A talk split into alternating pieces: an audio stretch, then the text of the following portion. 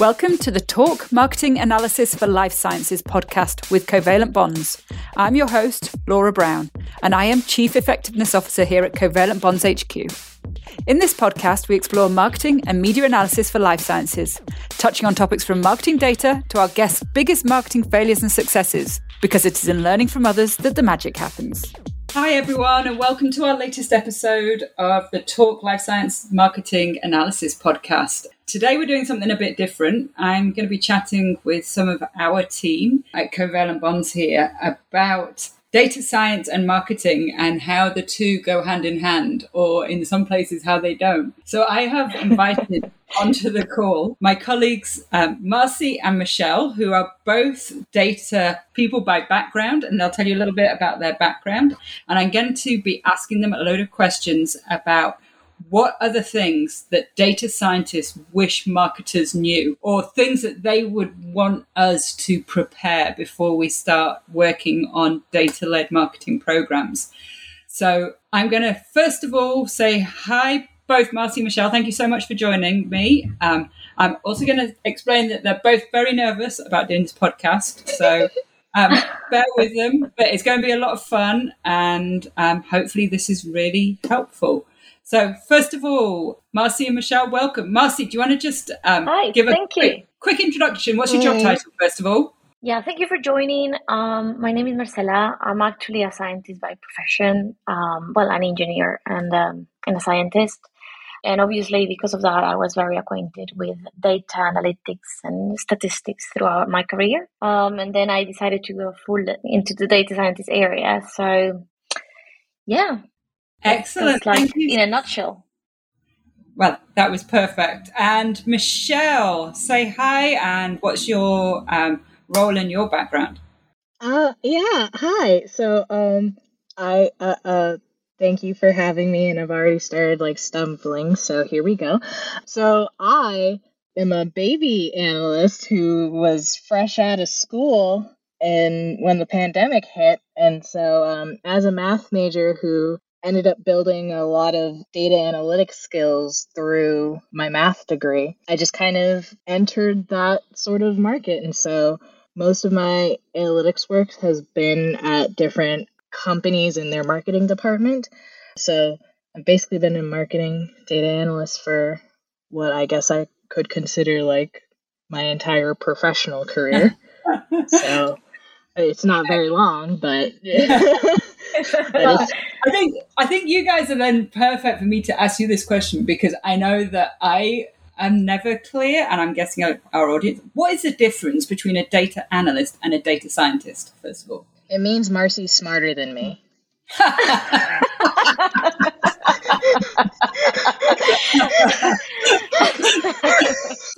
so, well, let me just say, so if somebody's coming in and saying, I need, like, a load of data collected, analyzed. Who do we go to, Marcy or Michelle?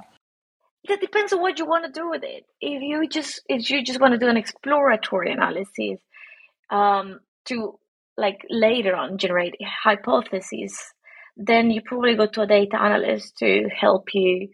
Um, I don't know, visualize the data.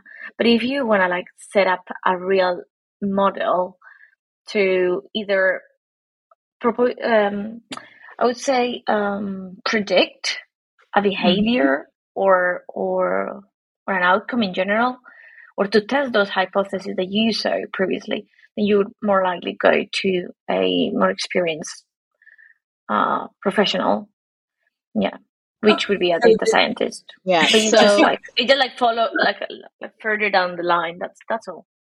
Yeah, okay. So I, I just want to clarify before I accidentally incite a flame war.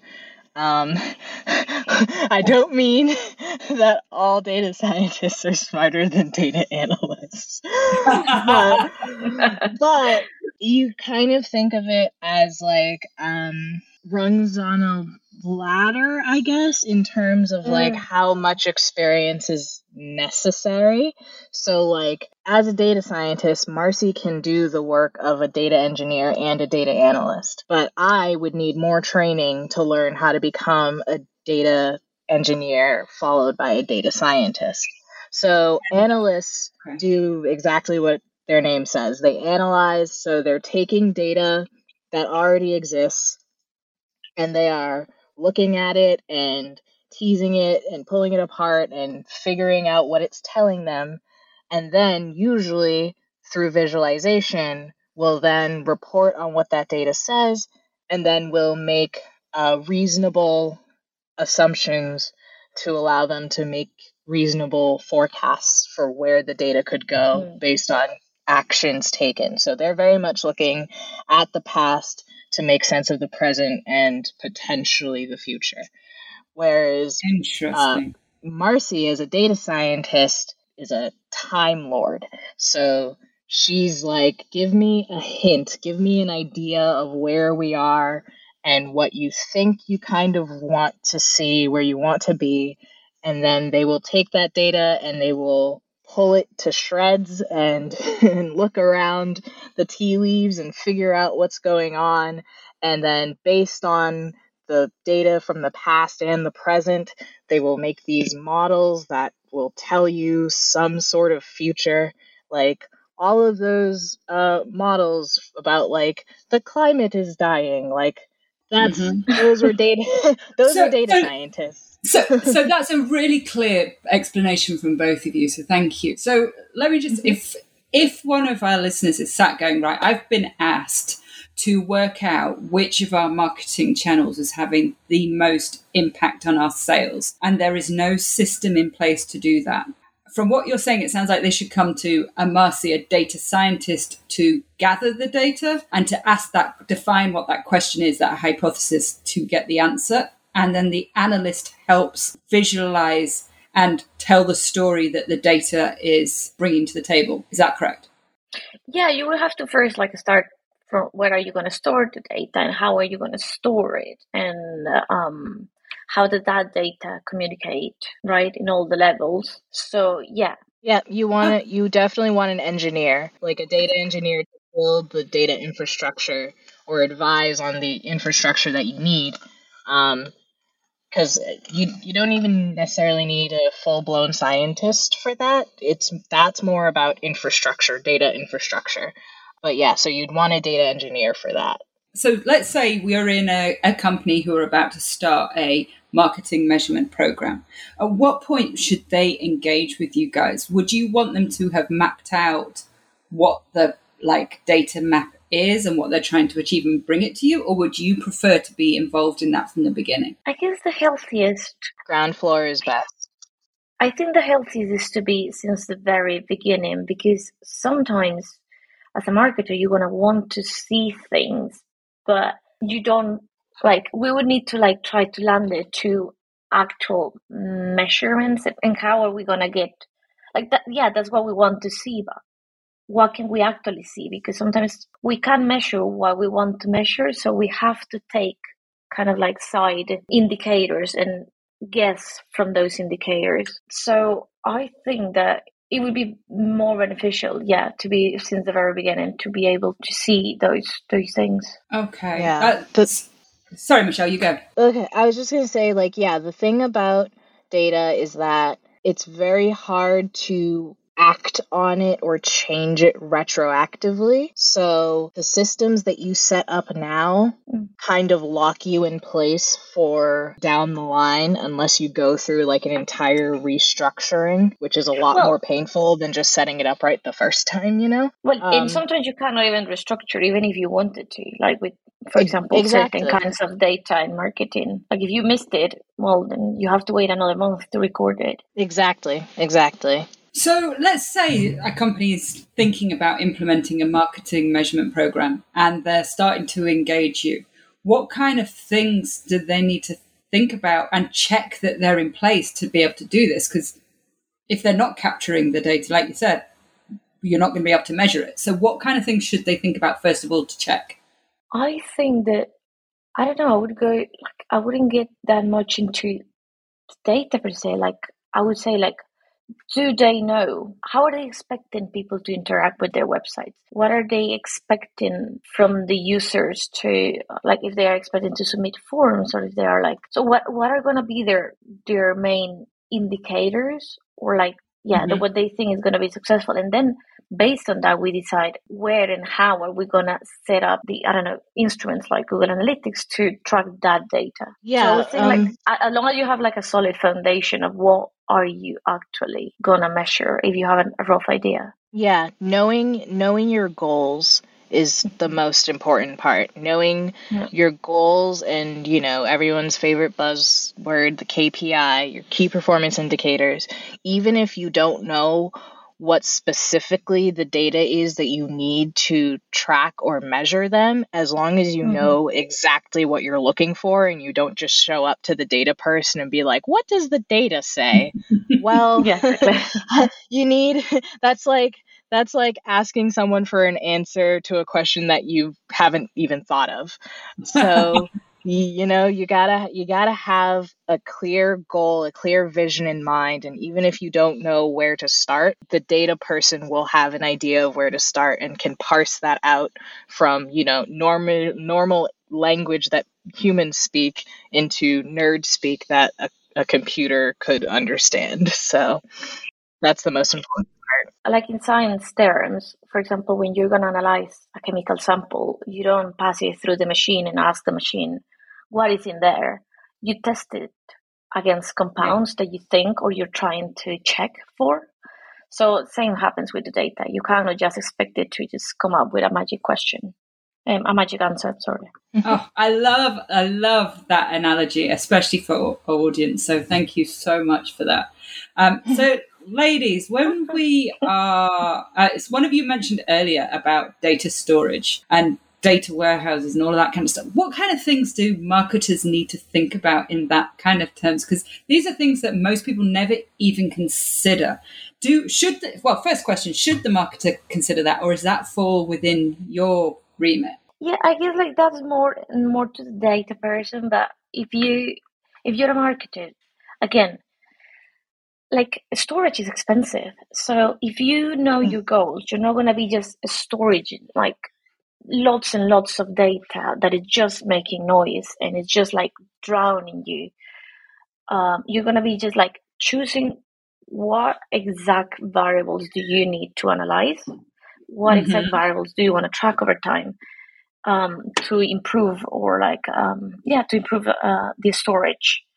Or to make the most of it, right? Instead of just um, misusing it. Yeah. So um, that's that's what like would come to marketers, just like uh-huh. going back to the goals. Yeah. Well, like they wouldn't the even biggest... think about budgets on data storage, so that's a great recommendation. Mm-hmm. Yeah. yeah. Sorry, and, and the biggest thing is that like data isn't a monolith. Data isn't just like some grand idea that like you just pull whatever information. Like data lives somewhere, and there are different forms of data, and it can come from many different sources. So you can't assume like, okay, so I have my goals and I'm gonna get data, like whatever that nebulous term means, and now I'm gonna figure out how to analyze it. um No, if you have data that's coming out of HubSpot versus data that's coming out of Google Analytics, those are very different sources of data. They do not behave the same. They don't have the same information. They don't store the data the same way. And so you have to consider like how many sources are, um, how many sources is my data living in? And is there a way that I can bring those together? And that might be through like an external Um, storage, uh, like a, da- a data warehouse or something like that. Um, mm-hmm. Or if you have the capability in your team or in your company to like create your own sort of A P I holder or connector. Um, but it gets very technical. So you can't, you can't just assume that like, oh, data is just a thing that's there and I can just, you know, hand it to someone and tell them to analyze it. Like your data, your data lives somewhere.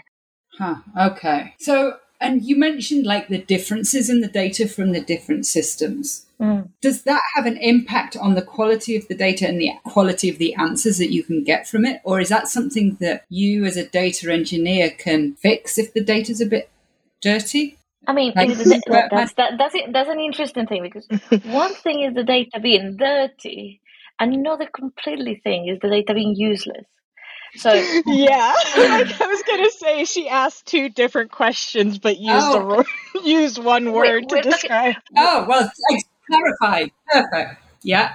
Yeah, we're, we're talking about quality mm-hmm. of the data. If the data is like, if the goals like are in place, the data is correctly. Um, I mean, if, if we have like set up HubSpot correctly and Google Analytics correctly and all of our, our things correctly, and we know how they communicate, then we're we're in good in good terms. But again, if we forgot to tune something, or if we forgot to, or if we only have like well. I don't know, five percent of the people answering, or et cetera. If if the data for one reason or the other does not make sense, uh, then there's nothing that can be done. But if the data is just dirty, then like you can clean it. It's like a like a fine line. So so, so yeah. just, I'm not sure I understand. So what's like data quality is what.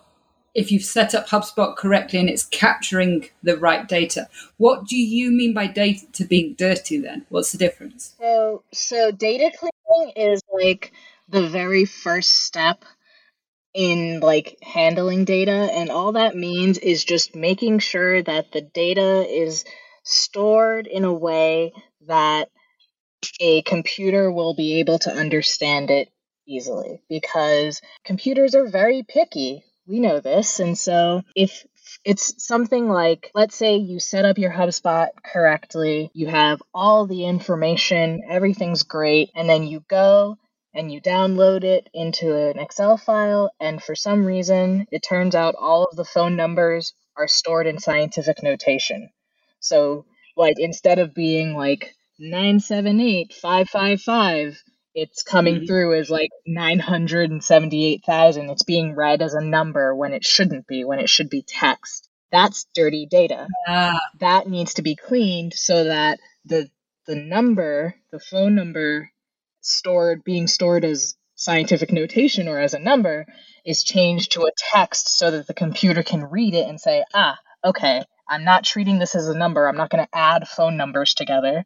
I'm going to store them separately as this belongs to this record and this belongs to this record. So that's cleaning. And then quality is maybe your HubSpot is like set up pretty decently, and or at the very least your phone numbers are coming through as phone numbers. That's that's what you've got. But some of the records are like missing names. Some of them don't have emails.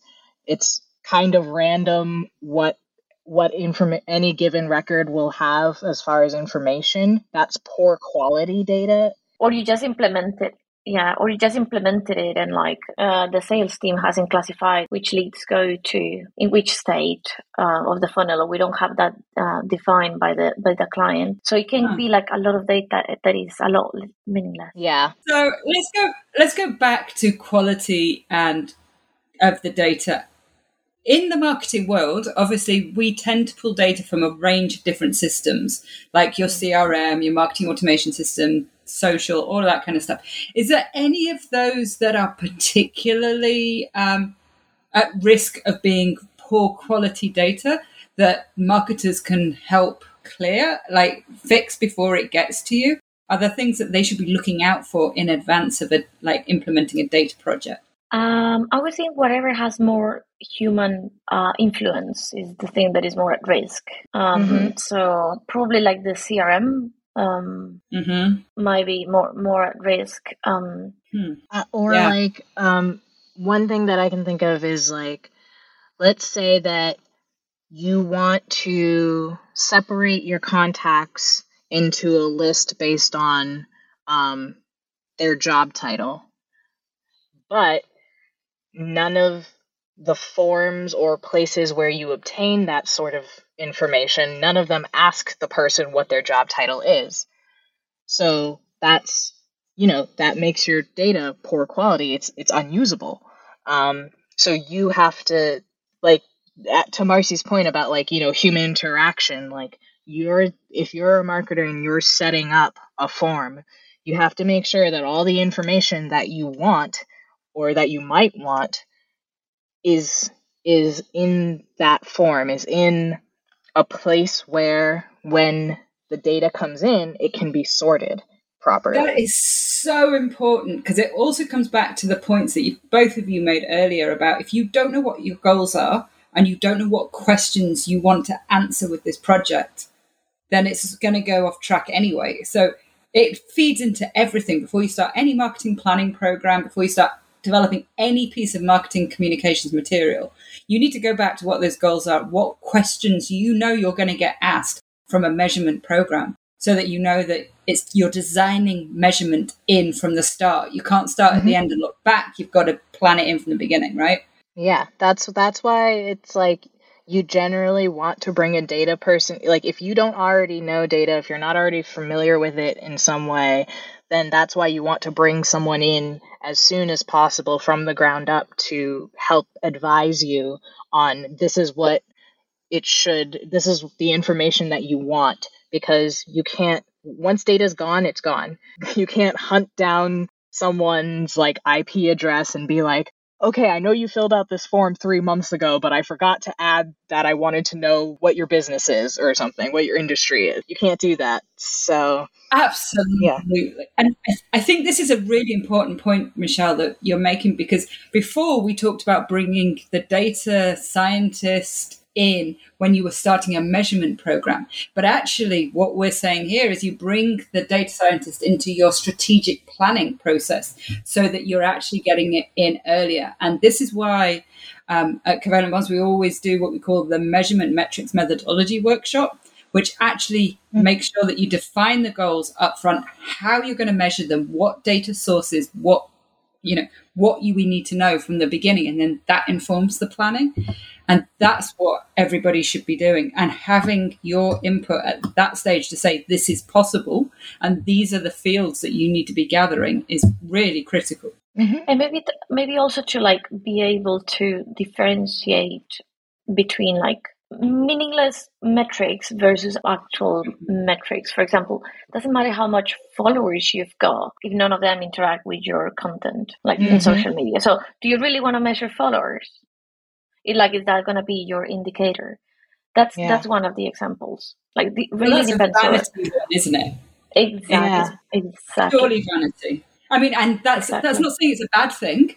You know, people um, make decisions; they live emotionally, so we have to mm-hmm. assuage people's emotions. So, if that is important to someone, telling them that it's stupid is not going to help. Like yeah. we can gather it, we tell them that, but don't make big decisions on it because it's not important on the customer journey. Yeah, or like you just all you need to do is just um, focus it a little more. Like that's why that's why we are always talking about like specificity and stuff. It's like, okay, so you you are really about the number of followers, but as far as like useful insights you can get from that, why don't we, along with getting all your followers, let's look at your followers. Let's analyze them. Let's see if they're engaging and what they're engaging with. Like, drill down. Like, you can have your big idea of, like, followers are important to me. And that might feel instinctually correct. And in a sense, it is. You're you're pointing at something. Like, social media engagement is an important metric for marketing. But you might not have the vocabulary to say why you want it to have this number of mm-hmm. followers. What does having that number of followers mean? Because you can have an Instagram account that has two point six million followers, but every post gets like one hundred likes. Whereas you have another one that has like only like, you know, ten thousand, but every post gets five thousand likes. You know, mm-hmm. so it's not just pure numbers, but it is pointing at some sort of engagement metric that you might actually find interesting, you might actually find useful, and can be insightful that way. And with visitors for the website, like you don't like you don't win anything by having thousands and thousands of visitors if no one mm-hmm. feels like a contact us form or no one engaged in any way with the website, right? So. Mm-hmm. It's just like they, they are. They all go together. It's not that it's bad to collect one. It's just they just have to go with something else. And yeah, this is that why makes more sense. I think, yeah, and this is why I think it's so important for um, anybody that's looking at strategic marketing and measurement to engage data scientists and data analysts on your team, because I can tell you from personal experience, of, and I'm a marketer and I tell everybody I'm not a data person by background, but when we're looking at the data, and I, I make these wild assumptions, like I see something that Marcia and Michelle will present and go, oh, so that means, and they bring it back and go, you can't compare that to that. That's not possible. And it's really interesting because they look at it in a very different way. And I, do you want to comment on that? Have you got any observations or thoughts on how marketers can approach this? I just think that we just have to be careful, because the fact that the fact that it's a coincidence doesn't mean that it's being caused by, you know, that it just can, like, I don't know, a news in the paper uh, can be uh, can can be at the same time with a spike in our web visits. But they mm-hmm. don't necessarily be are correlated. They don't cause each other. They just happen to have to be there at the same time. And that's something we have to be very, very careful with. Yep. Correlation does not equal causation. That is like yes. the the holy science grail, the golden the golden rule of of science and analysis. Like correlation does not equal causation. Mm-hmm. Yeah, there's a whole website about it, and it's great, and I love it. But it shows ridiculous things. Like, you know, when oh, the queen, you need yeah, to like send the, it, no? Yeah. Oh my god, it's so fantastic. It's like it shows like just the most random things, like, you know, when a figure skater turns this many times, this number of people have heart attacks or something, and like the data tracks for some reason. the data the data tracks for some reason, but like of course, it's not because this person is spinning like four times. So, um, but yeah, so like marketers, marketers, like you, y'all are a very like excited bunch, and like you sometimes need your, your data analyst. You're all full of like energy and you like talking to people and stuff. And it's really weird. But like for us data people, for us nerds behind the computer, we're like, um, actually, calm down, because you can't do that. And it's how you bring different sorts of minds and different sorts of mindsets together that help you build the best results and the best company and everything that you want, makes it possible. And I love that, because that also feeds into our like values as a company as well, which is always hire people that are completely opposite to yourself, because by meeting in the middle, you get real magic, right? And we have that as a team. We have people from different backgrounds in terms of like, we have scientists, data scientists, marketers, we have different cultures, we have, you know, we cover the whole range.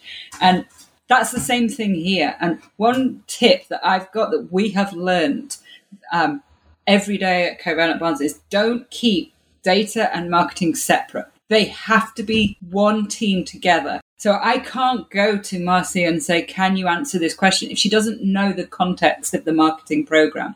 Or the specificities of that client and what do they actually need? Exactly. Mm-hmm. So the first tip and the first thing that we have learned from our, our experiences of setting up this team and growing it is make friends from the beginning and talk from the beginning and meet all the time to share that knowledge, because that will make all of your data-driven marketing much more successful. Anything else that you guys have learned as working together that you go, God, I wish other people would know this? Um. Well, first, I just want to plug that amazing website I was talking about for a second. it's it's called it, it's tyler vegan dot com, and it's literally just all of the weirdest correlations that you could possibly ever hope to see in your entire life. um, we'll, put, we'll put a link to it in the show notes as well, so everyone can get a direct link. So that's great. Oh, Thanks. That's so exciting! I listen to podcasts all the time, and they talk about show notes, and now I get to say, "Ah, oh, we're dropping a link in the show notes, guys." Oh my gosh. So bringing oh. us back to the question. Yes. Okay. I'm sorry. Um, Anything okay. else that you have learned from like our like bringing together of marketing and data? Anything that somebody is about to start this kind of project and has never worked with a market, like data people that have never worked with marketers, or marketers who've never worked with data people. What would be your tips? Well, going from like marketers who've never worked with data people, mm-hmm. I would say that like your data people are on your team, we promise, even though almost all of our answers to everything are it depends, or maybe, or it's possible. We might seem wishy-washy, but we're not. We're being careful because we don't want to tell you yes, and then you do a thing and it goes up in flames and it's like, oh, I misread that.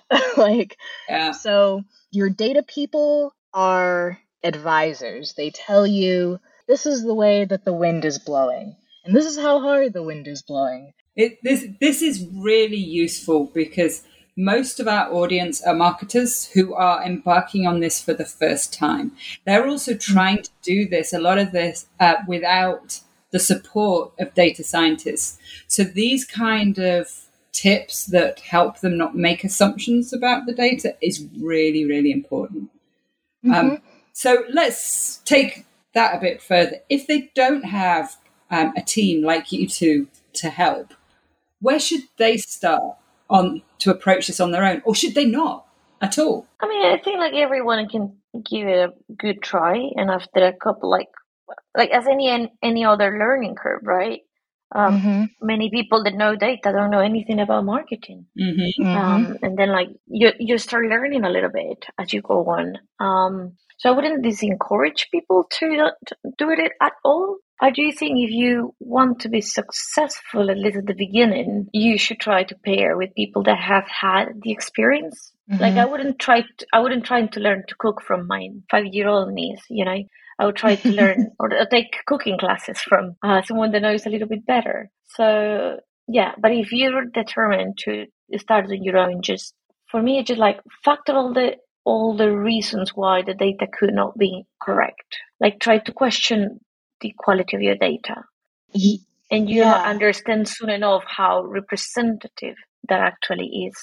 A great answer. Yeah, I was. I, I would add to that, like, if you're a marketer who hasn't touched data before, you can start. You just have to be careful, and you have to learn how to think scientifically. And if that takes literally just, like, watching YouTube videos about the scientific method or about, like, how to think in a way that um, that allows you to stop thinking that data is like this magical beast that like once you figure it out, once you tame it, like it'll give you all your answers and everything. And just like, you know, searching like what are some data terms that I should know about and where should I be looking for this type of data and what tools are available. And like, I mean, frankly, that can be quite overwhelming. And I know that we've been kind of harping on like you really want to set it up right the first time, but like you really want to set it up right the first time. So if you can reach out and find people who can at least advise it, like if you if you want to try it yourself, by all means, please. We we would love the data nerd population to grow. Like I need more friends. But but um But in doing that, you might want to look for as many resources as you can. And even though self-learning is very much possible, it helps a lot more if you have someone who has gone through the process already, either of self-learning or just learning in general, and they can point you towards like the different pitfalls that you might not see because you just haven't experienced them yet. Um, oh. So, yeah. Yeah. Ladies, this has been phenomenal. Thank you so much. Um, I appreciate you coming on a late on a Friday for us to have this chat. I just want to like, I want to reiterate one point that this is an ongoing thing. So you don't just do a data project or a measurement project. Mm-hmm. It has to be designed into your marketing from the beginning. And it's an iterative process. And when you see what you, um, the signposts are telling you, you tweak what you're doing and you control it like a scientific experiment. Control one variable, change the other, see what's working, adjust your me- measurement methodology, and then start again and keep going. This is an ongoing partnership. Marketing is no longer people just sat around a table being creative and coming up with some beautiful pictures. Mm-hmm. That's not enough. Saint Mad Men. Yeah, exactly. It's not like that anymore.